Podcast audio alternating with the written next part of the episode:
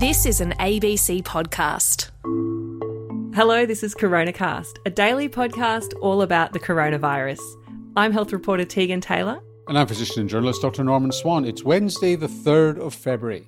And the lockdown in WA, or at least in the Perth and surrounds area of WA, rolls on. And another donut day yesterday, zero cases, which is great to hear. And there's all sorts of other things happening in parts of Perth where people are being evacuated from bushfires. There's a lot going on for people there. So it's a relief that there's no cases there.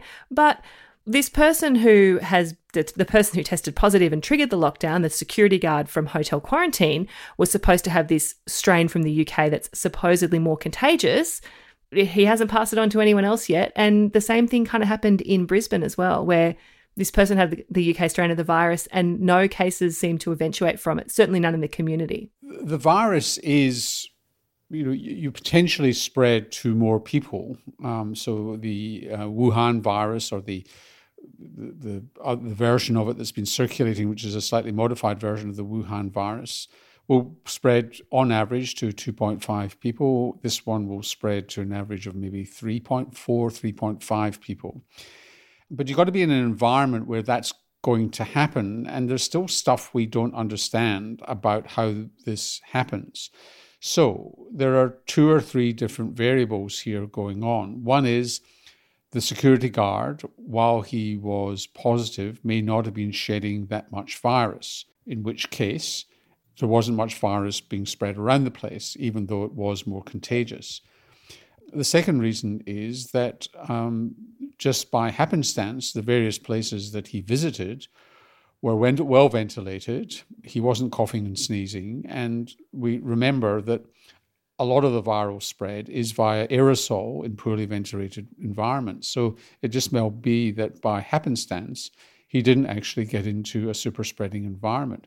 And if I look at the uh, the list of things, I mean, this guy wasn't going to bars and restaurants, the odd takeaway, supermarkets, service stations, yes, one general practice. So most of the time, this person was in places with high ceilings, well ventilated, and it's just quite likely this person just never went to uh, into a super spreading environment, and that's why. Does that mean that really some of the measures, the really broad, out, overarching measures that we've been put in place and that we've been just abiding by this past year, have really started to make a difference? Like places are better ventilated in general. Takeaway has been more of a thing these days and sitting down in a restaurant is maybe this is a societal change that's also reducing the risk of spread? I'd be more likely to say that of uh, New South Wales and Victoria than necessarily other states, which have tended to go back to normal. But yes, I mean, there is a degree of social distancing even in Perth prior to this. Um, they had QR codes and, and what have you, so people were more aware of it. Older people weren't being, you know, aren't, weren't going out quite as much as younger people. But there was a lot of circulation in Perth. But I think that you know there is a lot of randomness to this in terms of where people turn up. You, in Sydney, it was one bottle shop that spread a lot of this. In New South Wales, it was an RSL. And other places like that where people are socializing, talking loudly. I'm talking about the RSL type environment. Whereas this person just might have been a very quiet person, didn't talk very much, and it may well be the person in Queensland was just the same. But you can't take that risk because if this virus got into a super spreading environment, it could really take off. I should say the person in Queensland did pass the virus onto their partner, and it's probably still too early to know for sure whether the person in WA has passed it on to anyone else or not. But we do know that so far they've identified 151 close contacts of this security guard and an additional 68 casual contacts, and they've all been tested. And so far we've seen 104 negative results coming back. So even though those people are going to be continued to be monitored, it's a really early, a really positive early warning sign. But even so, Mark McGowan has said he's going to keep the lockdown for the full five days, even if it continues to be zero cases over the next few days. I assume they're quarantining the close contacts. So if they come positive, as with the Northern Beaches in Sydney, uh, they will come, become positive while they're being isolated, which is a really good place to be. I mean, and this is all about pru- being prudent. And a five day lockdown is better than chasing your tail for a month or six weeks, or even w- worse if the virus takes off. Because there's no question this virus is more contagious. but the rules about the spread of this virus remain the same. So, to answer Maria's question, is coronavirus less infectious than we think? Well, the, the quick answer is no, it's not less infectious than we think, but it's got to be in the right environment to spread. And most people don't spread it. And this won't be any different with the new UK variant or the uh, South African variant than it is with the other variants. Most people will still not spread it because it still spreads in clusters rather than evenly.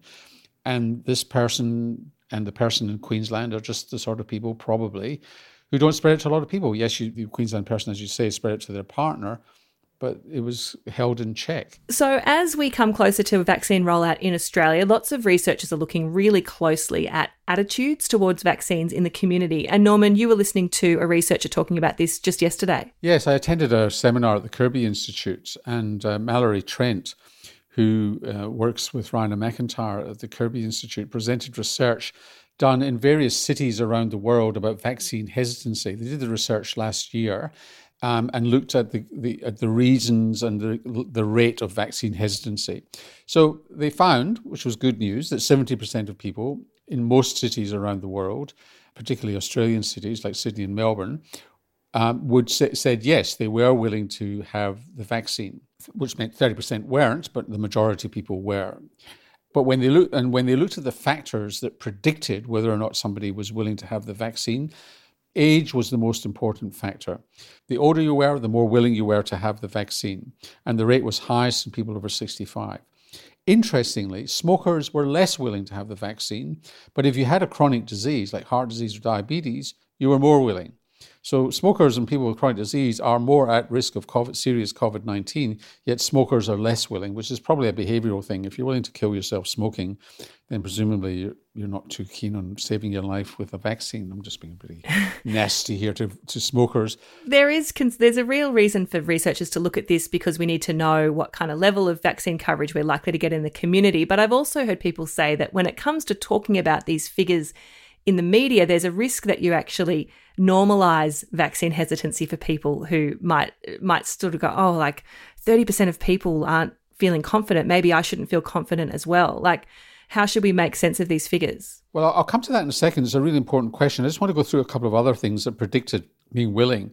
One was trust in government. So if you trusted and were confident in your government, um, you were more willing. But interestingly, in the United States, if you had more confidence and trust in your government, you were less willing to have the vaccine. This is last year. This is last year. That's right. So people who were more likely to trust the US government were Trump supporters. And Trump was not particularly bullish about vaccines. So uh, or precautions with uh, there. So it just shows you the influence of government is really important. So coming to that issue, that, which is about behavioral economics, that you we tend to normalize our behavior according to others. So if we say everybody's getting very fat and obese, we think, oh, that's not that's that's normal. Therefore, well, there's not a problem with us being obese. Where if you actually were to say you know, 60% of people are not obese and they're, they're pretty good shape, then that's a different way of expressing the story. So you're you're you're right in this. But 77 out of 10 people, you know, a few months ago were willing to have the vaccine. It needs to be updated. But when you actually look at other vaccine research, and Mallory looked beyond this to other vaccine research, particularly influenza and other things, is that really when you get down to it, vaccine hesitancy isn't what when you ask people, say, for example, with the influenza vaccine, why didn't you have it? It's you forgot to have it, or it wasn't convenient, or just never got round to it. It's not actually an active intellectual position. It's being slack, and I put myself in that in that position. You know, I, you know, some years I don't have my influenza vaccine, and you know, when it gets to August, I think, oh bloody hell, I haven't had it. Why didn't I have it? I just didn't get round to it. You know, I was slack. Yeah, is slack on some hand and, and maybe it's equitable access for some people as well. But it's interesting that you made the point about trusting government because that is uh, one of the factors that when we had Hervé Lemahieu from the Lowy Institute on a couple of days ago on Thursday, that he said was one of the factors that predicted a countrywide a really successful response to COVID. Yeah, that's that's right. So this overlaps. I mean, people are concerned about safety, whether it's been rushed through, whether there are other ways of you know taking it. But these are minor reasons for being vaccine hesitant. Uh, vaccine hesitant. It's more. It's, it's it's much higher level than that. Well, that's all we've got time for in CoronaCast today. If you've got a question, and there are lots still coming in, and we'll get to more tomorrow, go to abc.net.au slash coronacast and click on Ask a Question and mention CoronaCast going through. Feel free to make comments, lots of you do, and we'll see you tomorrow. See you then.